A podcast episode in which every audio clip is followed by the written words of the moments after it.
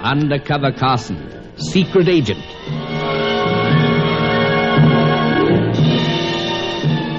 Operation Death Ray, an assignment in Rio.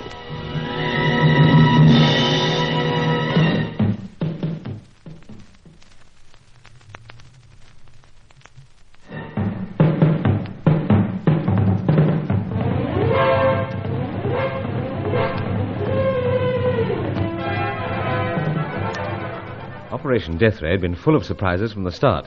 Now they were coming thick and fast. Through the tropical downpour, Angelo and I had seen a strange light gleaming at the top of a crumbling mess of ancient ruins.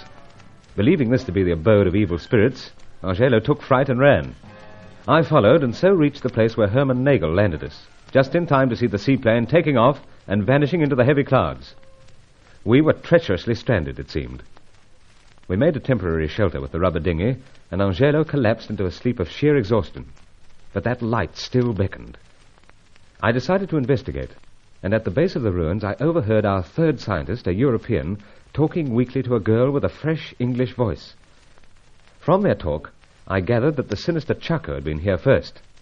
Then I was struggling with a bunch of natives. Then came oblivion. When I woke, my head was throbbing, but it was still like a dream. Oh, thank heavens you've opened your eyes at last. Oh, my dear. Had I known you were beside me, my eyes would have opened much earlier. Don't try to get up. You've had a terrible blow on the back of the head. Uh, so it seems. Is it very painful? Oh, it is rather. But where am I?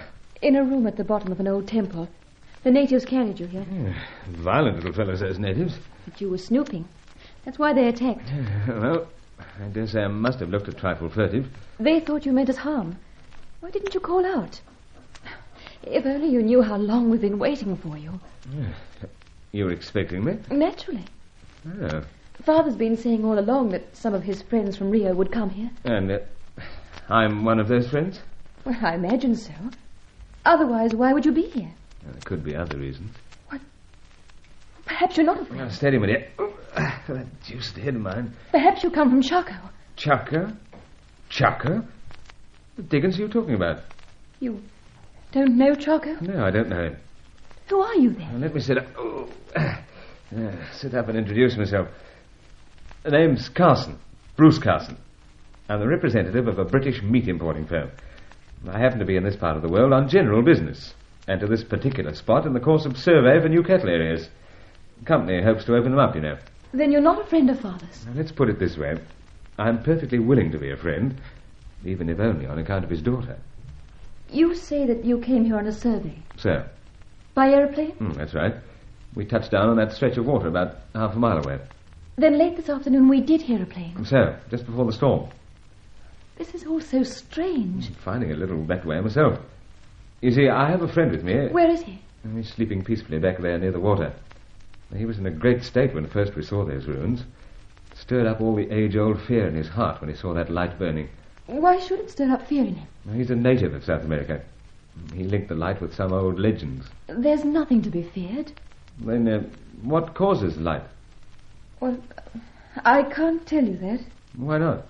You must ask father. And uh, the father's a scientist. Yes. You know, dear, the situation's quite incredible.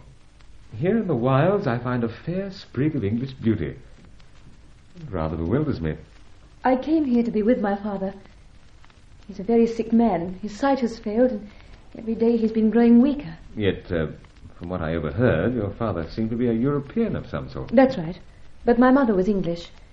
She took me to England before World War II.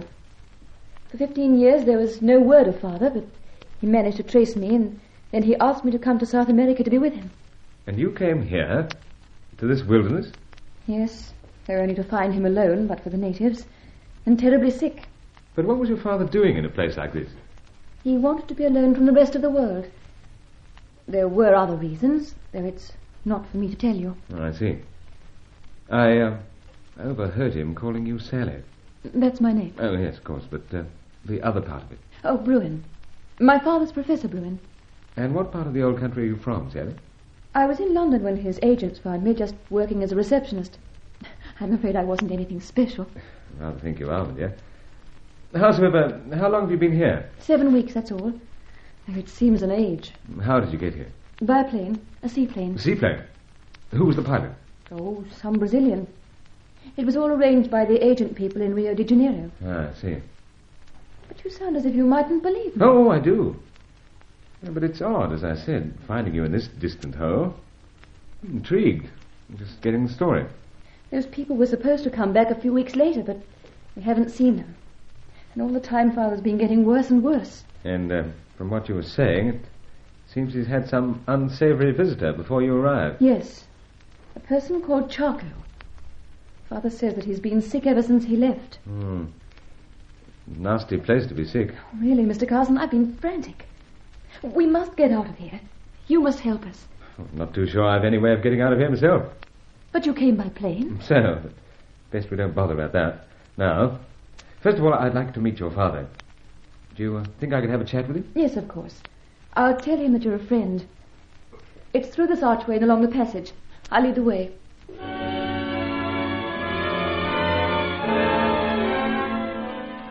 I'd keep saying that this situation was incredible, except that so many incredible things happened on this assignment. Sally Bruin was about 22, with chestnut hair, short on slight shoulders. It danced as she led the way through the ancient archway and along the rough-hewn passage, the stones grimed with the dust of centuries. The professor was in the vault-like room where I'd eavesdropped. Several small and ugly natives slipped away as we entered. The man was alarmingly frail, his skin a deathly color, wrinkled over a gaunt head. I was face to face with another of the scientists, and death was at his elbow, too. Sally introduced me, but to him I was no friend. A friend? You call yourself a friend?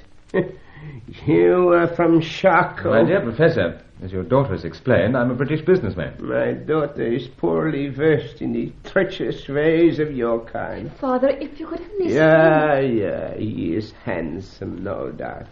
It is the simplest of deceptions. But what more do you want? You have everything, my portion of the secret, even the satisfaction that I will shortly depart from this Oh, earth. please, Father, don't keep saying that. I am a dying man. Professor, let me assure you, until this evening you were quite unknown to me. I was. then it will be surprising to you to learn why I came here. Yes, it will, sir. You do not know, I. No, assure you. You do not know that I was fascinated by the stories of those ancient lights, believing them to be of atomic origin. You do not know that I built a laboratory here in the ancient ruins and continued my experiments, thinking that I alone might succeed in developing a death ray. This is all news to you. More or less, sir. You are from Charcot. I'm afraid that's double dutch to me, Professor. No, your identity fits very well. How, sir? Since I must inform you about your own affairs, it is known to me that an Englishman is one of the closest associates of the fiend Charcot. He is a man of polish, a traitor to his own class and country. And his name, sir? It could be Carson. No, but it's not. I, I do not know, Sinai. But I do not trust you. Father, dear, M- Mr. Carson says he will get us out of here. Eh, eh, It puzzles me why he has come. But I, I have nothing more to give you. Nothing. Nothing except perhaps my life.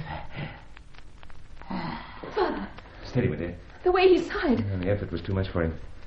He's only collapsed. Oh, But he is in a bad way. Mr. Carson, you must get him away from here. You must. I'll do my best. And believe me, Sally, my intention is sincere. I do wish to be a friend. And if only I could convince your father of that.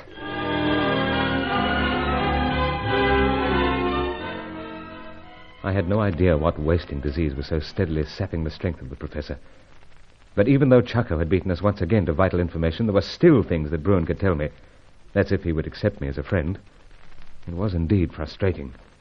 Nagel had slipped off and left us. Angela was scared stiff. The professor had fallen into a coma that could quite easily be his last.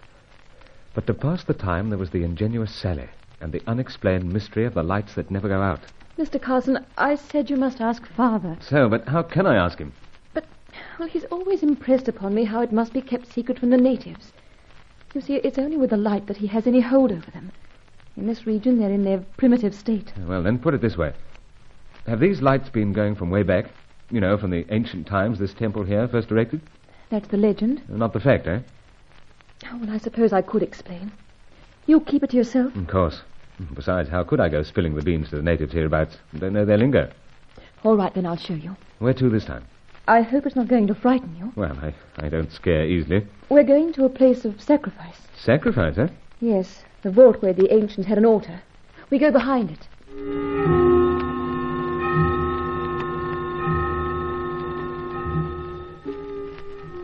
Ah, quite a place. What went on here? Even Father can't tell me that. Perhaps the secret rites of the priests? So the professor adapted it for his own secret rites. Yes. This was his laboratory. Hmm, quite a deal of equipment about. It was all flown here from his agents in Rio. Oh, I see. Anyway, the lights, the secret. It's all very simple. Father explained so that I could handle the compressed gas. Compressed gas. Yes. You see, it comes from these cylinders and goes up through the ruins in a pipe. Ah, and comes out as a flame the other end. That's right. so that's all. But the natives hereabouts believe it's something supernatural. They believe that Father brought the light with him, that he's a god of some kind, arisen again. But if the lights go out, There'll be trouble. oh, Father's always warned me of that. Ah, then let's hope they don't. Not before we get you out of here, anyway. What the blaze is that? The stone slab, Mr. Carson. Shut? Yes. Does it do this of its own accord? No. And someone's pushed it. Yes, the natives. But look, What now? the pipe from the cylinder. It's not connected. Great heavens! It's the light, Mr. Carson. The light has gone out.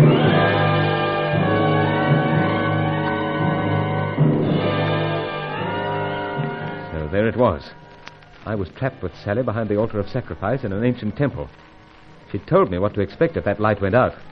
We were up against savage superstition in Operation Death Ray.